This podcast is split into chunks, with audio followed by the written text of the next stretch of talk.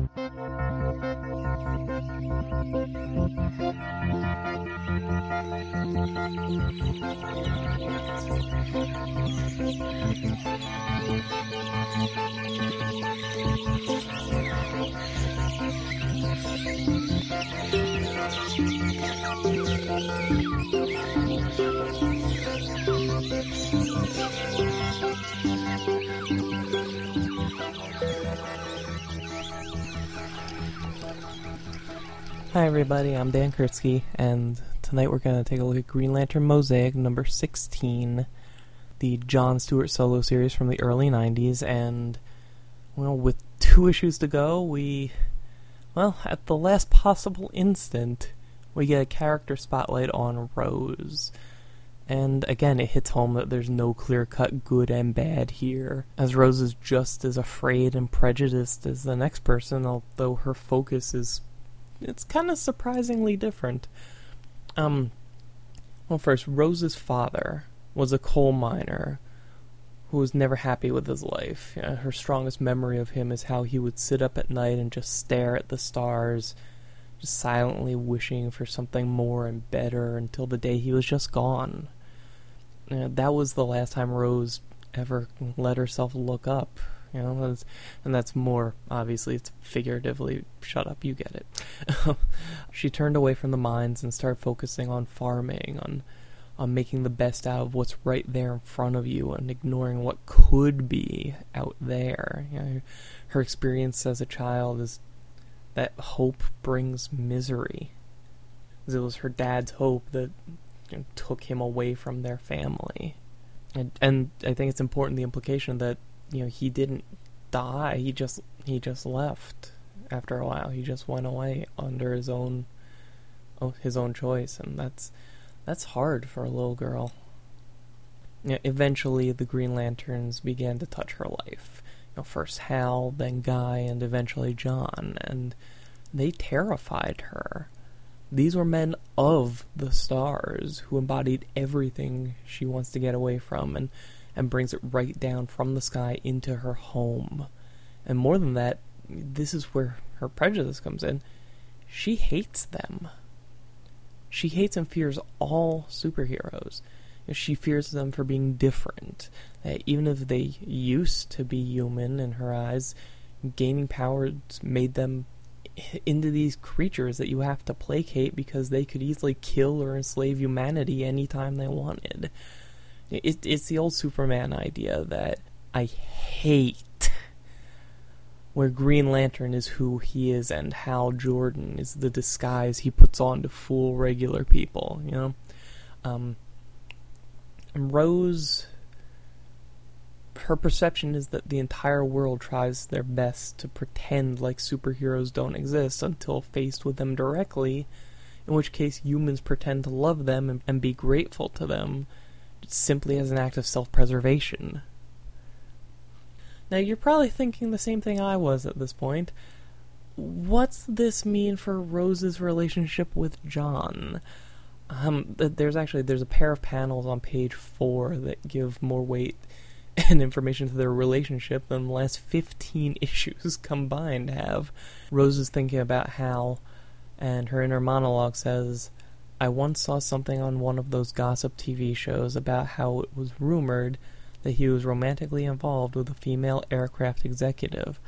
I wondered what kind of pretending that would take.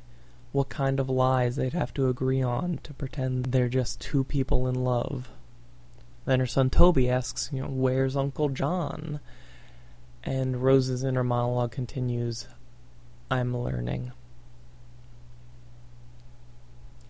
Speaking of Toby, we get something of a, a burst of character from him in this issue as well. He, he asked Guy Gardner to beat up John because John beat him up once, uh, reaching back to that early issue of Mosaic where a possessed and everybody John went to Rose's house and almost strangled Toby. And Toby even flat out says it's not right that John not only abused him, but didn't give him a ring too, so that he could protect himself like the Mosaic kids it's like Toby all of a sudden got tired of not being relevant in this series. I mentioned that Guy Gardner is there, and the Peepers' plan is going off without a hitch so far. You know, the skies of Oa are filled with alien ships, and a handful of heroes came along too. You know, Guy, Hal, Kilowog, Flash, uh, the Wally West Flash, Martian Manhunter, and Power Girl all show up to try and make sure the evacuation goes peacefully. The funny thing is, now that they're finally faced with a quick and easy way home, Rose rejects it. She wants the heroes and the ships to leave so that they can stay right where they are. Uh, part of part of that's because of her general fear and mistrust of superheroes and and her overall aversion to looking above for salvation. But more than that, she is where her father always dreamed of being. She's among the stars he always looked at when dreaming of a better life, and she can't bring herself to reject that without feeling like she's she'd be losing him all over again. And in case you're wondering what the Guardians think of this massive invasion of their planet, they announced publicly that they think it'll be cool to watch. Ah, man. Interesting to look at how Rose views each individual hero she's confronted with. Because uh, Kilowog and Martian Manhunter are the two most alien of the group. Uh, she calls, see, reading from the panel here, two strangers putting on human ways to be accepted by creatures they'll never understand, and who in their hearts they must believe are inferior to them. Guy Gardner as a broken man, a seething mass of self hatred and anger. Uh, she looks to Power Girl in the Flash as two scared and confused young people who have to use their powers publicly and get the world's approval to know who they are. And last but not least, Hal Jordan, she describes as a man so afraid of uncertainty that he has to be the one to make and enforce the rules of rightness. And later adding, these are what all superheroes are. These are the kinds that will always be in power on Earth. Which is a nice commentary on human history. And John, she clings to him not only because he's the only one with real power on Mosaic, or because he's the axis this world spins on, but because, well, her own words, as she puts it, at least John admits to his madness. John knows he's no longer just the man that he was. He's willing to go and open himself up to the strange things of the universe and find out what he's really become. an idea Hal immediately rejects as bullshit, but that's that's just kind of the people person Hal is. it's worth noting that there's a panel in here where Rose describes John as uh, a thing of thought and music, and not of reality, which I think is an excellent way to describe this incarnation of the John Stewart character and the Mosaic world itself. And because it wouldn't be Mosaic without at least one page of something batshit crazy, John wakes up from his coma, flashes red light from his fist, and says, Hey everybody, this is my wife Katma Tui, and you know, there she is, standing right next to him in the flesh, even even has her Green Lantern uniform on. Oh, Mosaic. And something I forgot to mention last time was that issue 15 was the final issue drawn by Cully Hamner, and while I wish he did these final three, he his departure did kind of happen at an appropriate time. Because, you know, in the past, filler have been used when the series strayed away from the mosaic for an issue here and there. Uh, since Cully, Cully Hamner's visual style, it really is the definitive take on the mosaic world.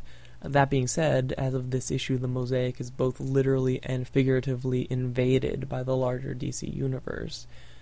And with it, the more normal sensibilities of superhero artwork, which actually looks stranger and uglier than anything Cully Hamner drew in these pages. You know, all, all of a sudden, there's a whole lot of superficial violence serving no real purpose, and every female that isn't blatantly a child has gone up like three cup sizes. I, I can almost forgive anything I find awkward or not quite right about Luke McDonnell's art here is it's supposed to be a time of chaotic change that tears down everything. And and I don't mean to sound like his work is bad because I mean everything good I've said about it in the past is in full effect this issue but so are the negatives. And I mean they're made better with the current context. I will give it that And there is this one full page shot of the heroes arriving, and it's it's your typical group shot of super people standing together, but Hal Jordan looks so menacing, and everything's slanted to the side.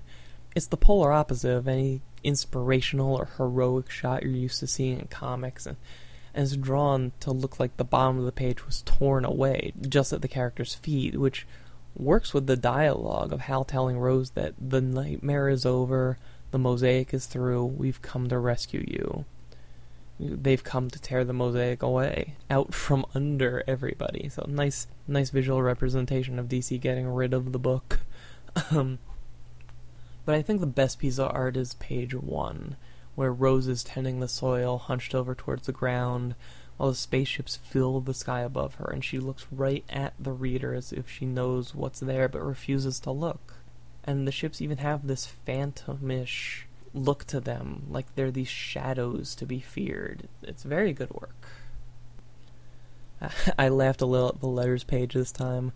They're just they're just shy of a full page dedicated to one single letter that again calls back to that guy in issue 8 who called Rose a clueless trollop and proclaimed that John can't settle for anything less than black companionship. Uh, this letter writer has such a well-rounded, laid-back view of things that it's honestly it's refreshing. It's I mean the only thing better is that uh, Joe Felice had to to transcribe this entire thing from an audio cassette in, in 1993, and Mosaic was already getting voicemails. I love it. Um, um, switching to present day feedback, and this is again this is about the uh, the fir- the issue where the uh, the Klan starts up. Um, J.K. writes, John's way of dispatching the Klan. Holy crap! That's one of the most hardcore constructs slash situations I've seen a lantern do. And he's referring to um, to the way you know you know John came across the Klan burning crosses in a in somebody's front yard. So he scooped them all up, put them in a giant construct frying pan, and basically roasted them over the burning crosses for a while before just chucking them across the field. Uh, I still smile when I think about that. um, uh, Dowd29, and this is someone who doesn't post all that much on the forum, although he should a lot more.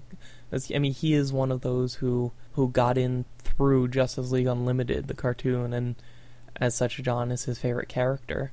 Um, he says, I would think that being on an alien world would make the human race unite together. Unfortunately, humans tend to see themselves in terms of us and them. Whether we decide, and I do mean decide, emphasis his, to hate the them in that sentence or not, and whenever first contact is made with other peoples, the old them sometimes becomes part of the new us, and when we dis- ever discover other sentient life out there, I think the same thing will happen. Very well said. Very well said. Post more, okay? Post more. You're awesome. Okay, and we're gonna finish this out with Menace Comic, who says, uh, just on a side note, don't hold on to the secret of the next book you'll be reviewing for too long. I wish I could be reading along with you on this book, but lacking pre awareness, I couldn't go dollar bin diving ahead of time. Con season is now, just saying. And know, you do raise a good point, and I will. Well, let me say this: uh, the next, the next uh, solo venture like this is going to be by Jim, so I'll, I'll let him announce what book it is for himself. I don't really want to pull that rug out from under him, so, so I'll listen for that. Um, he'll probably say something about it on the main show before coming out with it, but um, I am definitely going to be doing another of my own, although it probably won't be for a while. Um, to be perfectly honest, I can't say for certain it will be this year. Um, but con season being what it is, I will make sure to tell people what it is. If not in the last e- episode of Mosaic, then certainly sometime in the regular LanternCast proper. And I'll try to time it so that so that um, you'll still have a good chunk of big con season to hunt things down. But um, yeah, I'm I'm thinking that it shouldn't be too hard to find either of the books that Jim and I want to look at. So, so yeah, look out for that later. Okay, in the meantime, I'm keeping it short this week. All right. Um, you can contact me at dan at lanterncast.com or the show in general at lanterncast at gmail.com or, or go to thecomicforums.com. Scroll on down to Lanterncast. It's under L. It's all alphabetical. Uh, you can call us at 708 Lantern. That's our our fully functional new phone number. Uh, you can you can find all of our various contact stuff at lanterncast.com. You know, all that plus Facebook and Twitter. It's it's great. Just go there. You'll find everything else. And you know, or look for us on iTunes as well. I'm I'm a little scatterbrained tonight, but that's normal. That's normal. Okay, two left. Home stretch, people. Get ready.